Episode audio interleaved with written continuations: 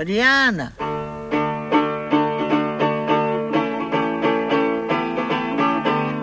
Folhetim da Mariana. Contos, cantos e descantes de mulheres em trânsito. Histórias de vida em 12 capítulos musicados.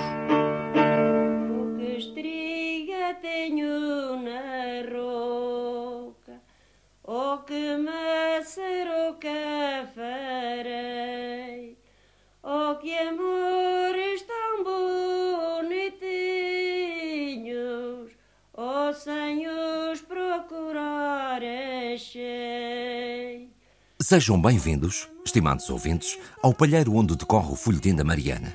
Neste rudo lugar, Ana e Maria receberam parentes, vizinhos e conhecidos da sua falecida madrinha Mariana, tudo gente da idade avançada. Sentadas a um canto, as duas mulheres recordaram os dotes da sua madrinha como fiandeira. Vieram, também, à baila rainhas, princesas, camponesas e padeirinhas. Realizou-se ainda um peditório à antiga e, a propósito de serviços fúnebres, as duas afilhadas trouxeram à nossa lembrança episódios pouco católicos envolvendo mulheres e padres. Cantou-se, brindou-se com verde e aconchegaram-se saudades, com infusões de camomila, tendo a amena cavaqueira sido interrompida por súbita precisão urinária. Deixando o conto das três fiandeiras em suspenso, Ana afoitou-se pelos tortuosos caminhos da aldeia em busca de sanitários. Maria, por seu turno, e na companhia da vaca Amélia, quedou-se no palheiro, em silêncio, a levantar a mesa. As velhinhas, essas, estão dormindo. Então, mais aliviadinha? Nem me digas nada. Estava a ver que não aguentava. A retrete ficava para lá do sol posto. Mas continuando, onde é que nós íamos? Estavas a contar-nos as três fiandeiras. Ah, sim, as três fiandeiras. Tão bem que a Mariana a contava. Olha, entretanto, como vê, já se foi tudo embora. Acordaram todas estremunhadas, deixaram mais pêsames e cumprimentos, mas que tinham que ir-se. Umas a fazer o jantar, outras a arrecadar os animais. Então e a vaca? Ah, a Amélia deixaram-na aí. Acho que a tia Anitta não se sentia bem e a vaca estava-lhe a fazer eh, agonias ou tonturas ou lá o que é. Não te inquietes, Amélia, que isso logo lhe passa. Já sabes como é tia Anitta. E antes da ceia, já estás de novo em casa. Mas continua a história, Ana, conta. Então, recapitulando. Havia uma mãe tirana que queria casar a filha com um mercador de linho que era um homem muito rico. E vesgo. Sim, rico e vesgo, que ninguém é perfeito. Então a mulher prometeu ao mercador rico e vesgo que a filha dela havia de tecer num só dia a peça de linho que lhe comprou. A miúda não tinha como fazer aquilo em tão pouco tempo e sentou-se à porta de casa a chorar. Por acaso, passou por ali uma velhinha, fada fiandeira, que prometeu ajudá-la na condição de ela a convidar para o seu casamento e de lhe chamar três vezes tia. Três vezes tia. Não te esqueças. Nisto, a rapariga olhou para dentro de casa e viu o trabalho todo feito. No dia seguinte, a mãe voltou à loja do mercador rico e vesgo, muito orgulhosa, com o linho todo fiado. Pela velha. Sim, já sabe, pela velha. Então a mãe toca de apregoar ao mercador rico e vesgo que a filha, para além de ser rápida a afiar, também era muito perfeita. Leva outra pedra de linho para casa, prometendo que no dia seguinte lhe havia de trazer o dobro das meadas. A rapariga foi sentar-se à porta a chorar. Passou outra velhinha, também fada fiandeira, que safou a situação impondo-lhe a mesma condição. Três vezes tia. Tia. Tia. Tudo fiado. Ao terceiro dia, a mulher leva ao mercador rico e vesgo o dobro das meadas fiadas e desta vez jura a pé juntos que a filha não só era uma belíssima fiandeira, como também uma tecedeira de mão cheia. E para o provar, diz-lhe que lhe traria uma camisa tecida pela rapariga dentro de uma casca de nós. E lá teve de aparecer mais uma velha. Três vezes tia. Tia. A mesma condição. Serviço concluído. Camisa tecida. Ao outro dia, a mãe da rapariga entregou a nós ao mercador. De dentro da casca, o homem tirou uma camisa do linho mais fino, que o cobria da cabeça até aos pés. E assim vestido, o mercador rico e vesgo começou logo a fazer contas de cabeça. Com uma mulher daquelas a trabalhar para ele, até podia expandir o negócio e começar a vender tecido a metro. Nem quis conhecer a rapariga, marcou o casório logo ali. Olha, a bargueira que estás a fazer, rapariga? Toma lá um punhão. Vá, desenvolve e depois. Depois, o mercador rico e vesgo teve que seguir com o protocolo e foi comprar à rapariga, à noiva, um presente de casamento maravilhoso. Tu não me digas que ele lhe ofereceu uma coleção de roupa interior confecção francesa em seda vermelha da melhor qualidade. Não, Maria, o mercador rico e vesgo só gostava de cuecas de linho, produção nacional. Então, Deixa-me continuar que já vais saber. O mercador rico e vesgo estava tão impressionado com os dotes da rapariga que cometeu uma verdadeira extravagância. Uma loucura! Vê lá tu que foi de propósito, ele próprio em pessoa, a cavalo numa besta qualquer, à mais famosa feira lá da região. ah, queres ver que o fulano foi à feira de champanhe de propósito buscar-lhe porcelanas e tapeçarias, óleos, perfumes, especiarias, canela, baunilha, açafrão, Mas o que é que tu pimenta, andaste a beber, mulher? Chá de ervas e pirulitos, sem açúcar, sem corantes nem conservantes. Conserva-te, mas é de bico calado mais um bocadinho, senão nunca mais acaba a história, pode ser? Ponte de Lima. O mercador foi à feira de Ponte de Lima, onde passou a pente fino todos os bazares, vendas e barraquinhas que por lá havia. Passou pelos cuspidores de fogo. Passou. Viu as mulheres com barba e os pantomimeiros. Viu. Assistiu ao espetáculo arrepiante dos faquires. Claro. Deu uma moeda aos leprosos. Acho que sim. E depois sentou-se na tenda de hidromel e bebeu dois ou três copitos. Foi então que teve a brilhante ideia de lhe Um comprar. virgo postiço. Não comprou um, comprou 600 virgos postiços, mais três arcas de feitiços, três armários de mentira e cinco cofres de enleio. Pronto! Queres o Gil Vicente? Levas com o Gil Vicente. Que inferno! Como é que sabes? Como é que eu sei o quê? Que é o alto da barca do inferno? Olha, sei porque acabei de encontrar o parvo. Lembras dessa parte? E de que morreste, parvo? De quê? Acho que de caganeira. Estás tu a fazer o diabo cego, Mara? De quê? De caga, merdeira. Que marrabus que te dê. Entra. Põe aqui o pé. Ui, ui, é a barca do cornudo, filho de uma grande aleivosa. A tua mulher é tinhosa. Toma o pão que te caiu. A mulher que te fugiu para a ilha da madeira, cornuda até à mangueira. Toma o pão que caiu. Uh, uh. Pronto, pronto. Eu tomo o pão que me caiu. Ganhaste. Por esgotamento. Queres contar a tua história? Não, desculpa. eh, recapitulando. O mercador vesgo foi à feira de Ponte Lima e depois... Então, no meio da azáfama da feira de Ponte de Lima, o mercador rico e vesgo conseguiu encontrar a prenda de casamento ideal para a sua futura mulher, a linda tecedeira. E quando a rapariga, toda contente e esperançosa, abre a rica prendinha, o que é que ela vê? Rocas, fusos, dobadoiras. Rifos, urdideiras, pentes e lançadeiras, Rocas, fusos, dobadoiras, ripos, urdideiras, pentes e lançadeiras. Fó, fó, fó, fó. Sarilhos! Foi o que ele lhe comprou. O quê?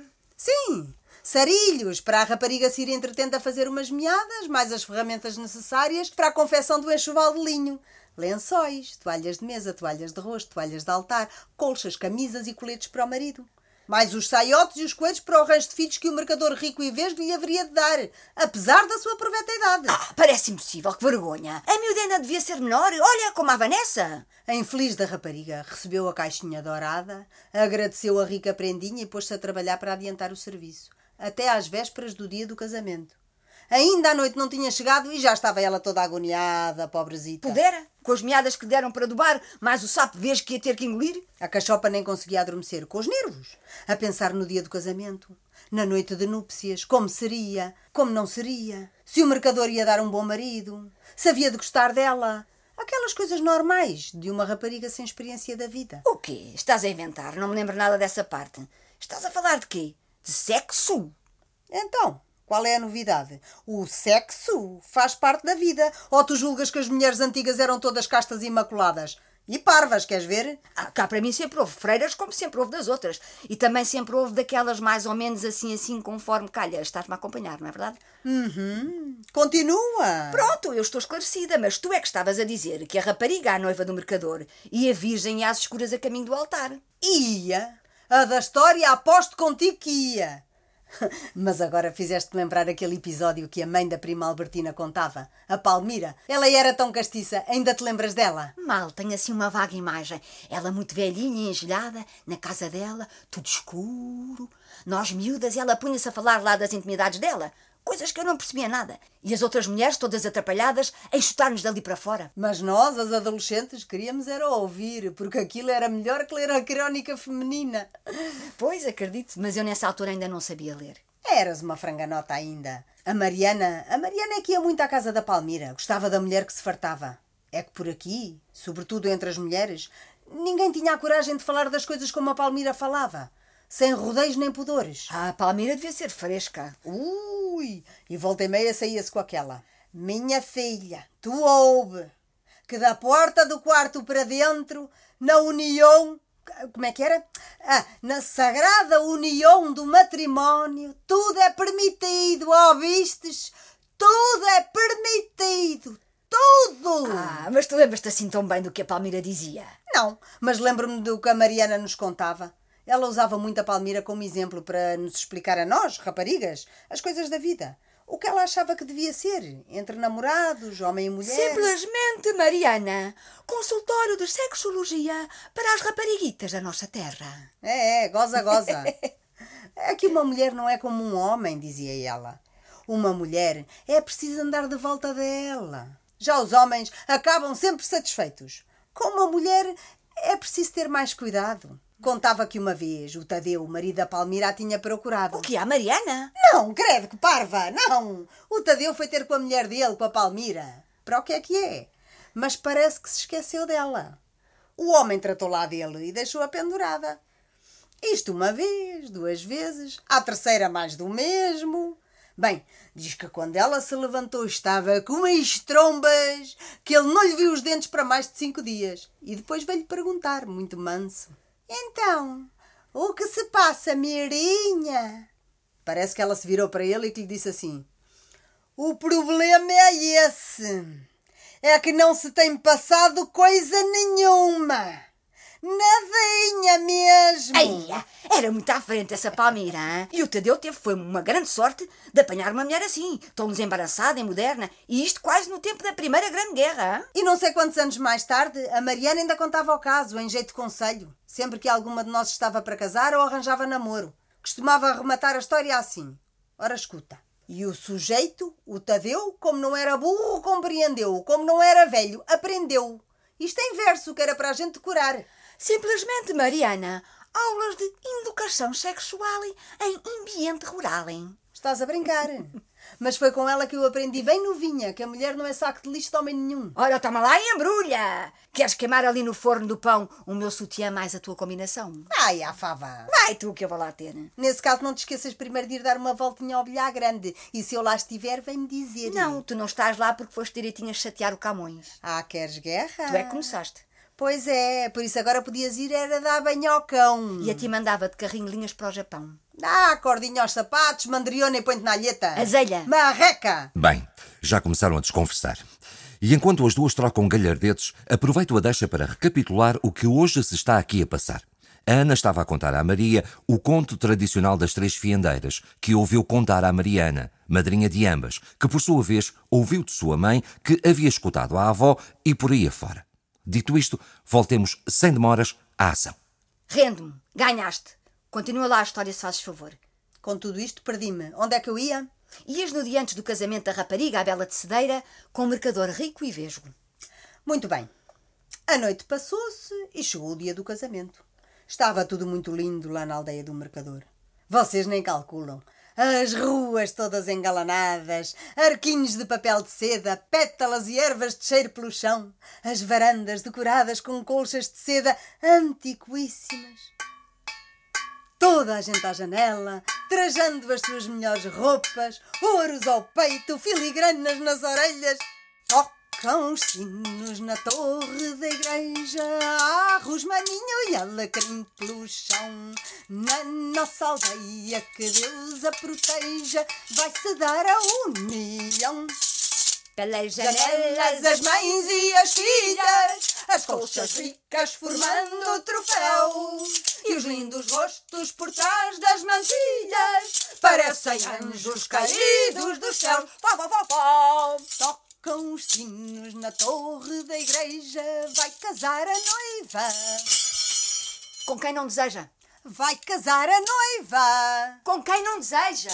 Vai casar a noiva. Vai para o diabo que carregue. É sempre a mesma coisa. Calha-me sempre a mim o papel da noiva infeliz, hein? Ajuda-me aqui a apanhar os talheres, faz favor. Pois, tu refilas porque podes. Mas com vontade ou sem ela, a rapariga da história casou, amochou e nem piou. Mas a seguir veio a boda. Fez-se um pomposo banquete, para o qual todos os amigos e parentes do mercador rico e vesgo foram convocados. Mais a gente ilustre da terra, claro. Estando os convidados todos sentados à mesa, ele era lustres venezianos, toalhas de damasco, travessas de companhia das Índias, talheres de prata reluzente. Tocaram à porta. A noiva foi abrir. Era uma velha. A primeira fada fiandeira. Entre, minha tia. Sente-se, minha tia. Coma connosco, minha tia. A rapariga disse três vezes tia, como a velha lhe tinha pedido quando a ajudou, certo? Certo. A velha entrou e sentou-se à mesa. Ela bem que tentava não fazer barulho a comer a sopa, mas com o enorme aleijão que tinha nos queixos, a beiça estava toda caída e o caldo de frango escorria-lhe pelos cantos da boca.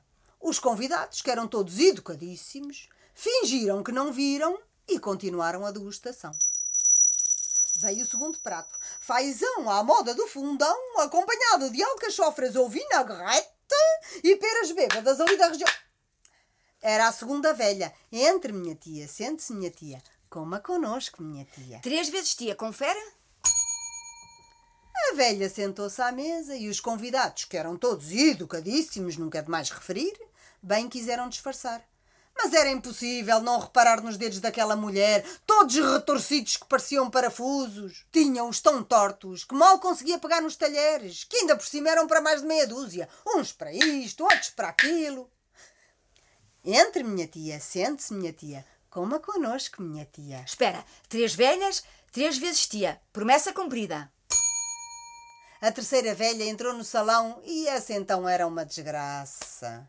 Estava toda desconjuntada. Tinha as costas de tal maneira corcovadas que as costelas lhe embicavam todas para fora e só conseguia andar mancando.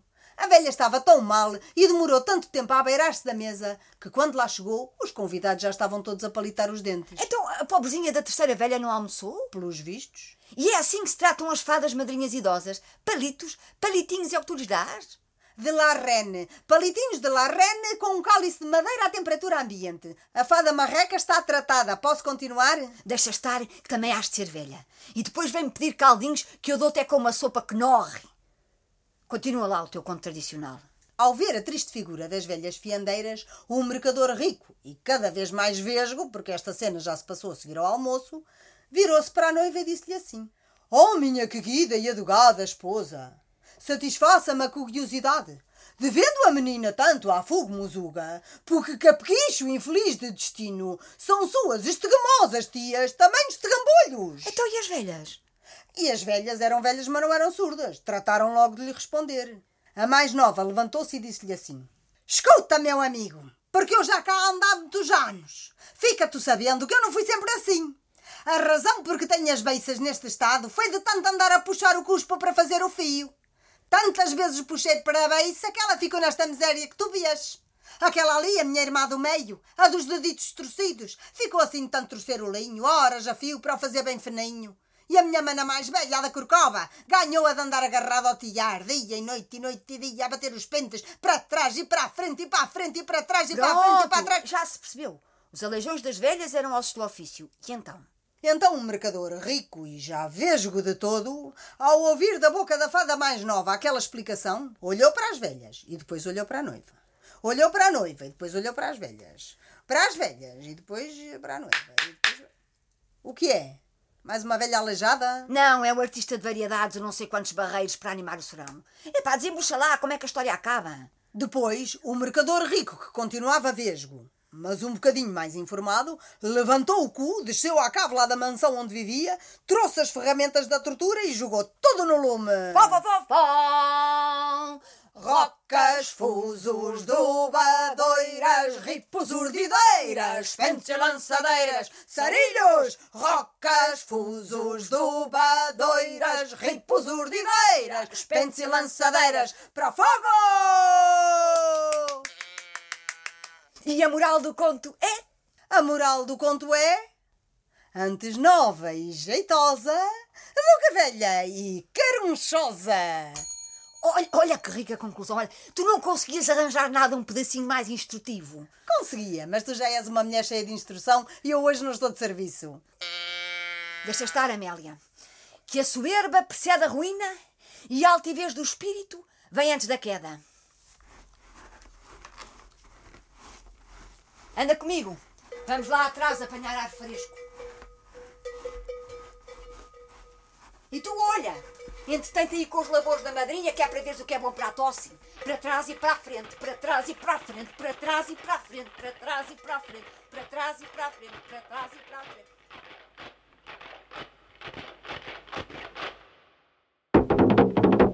Lilaré, lilaré, lilaré, lilaré.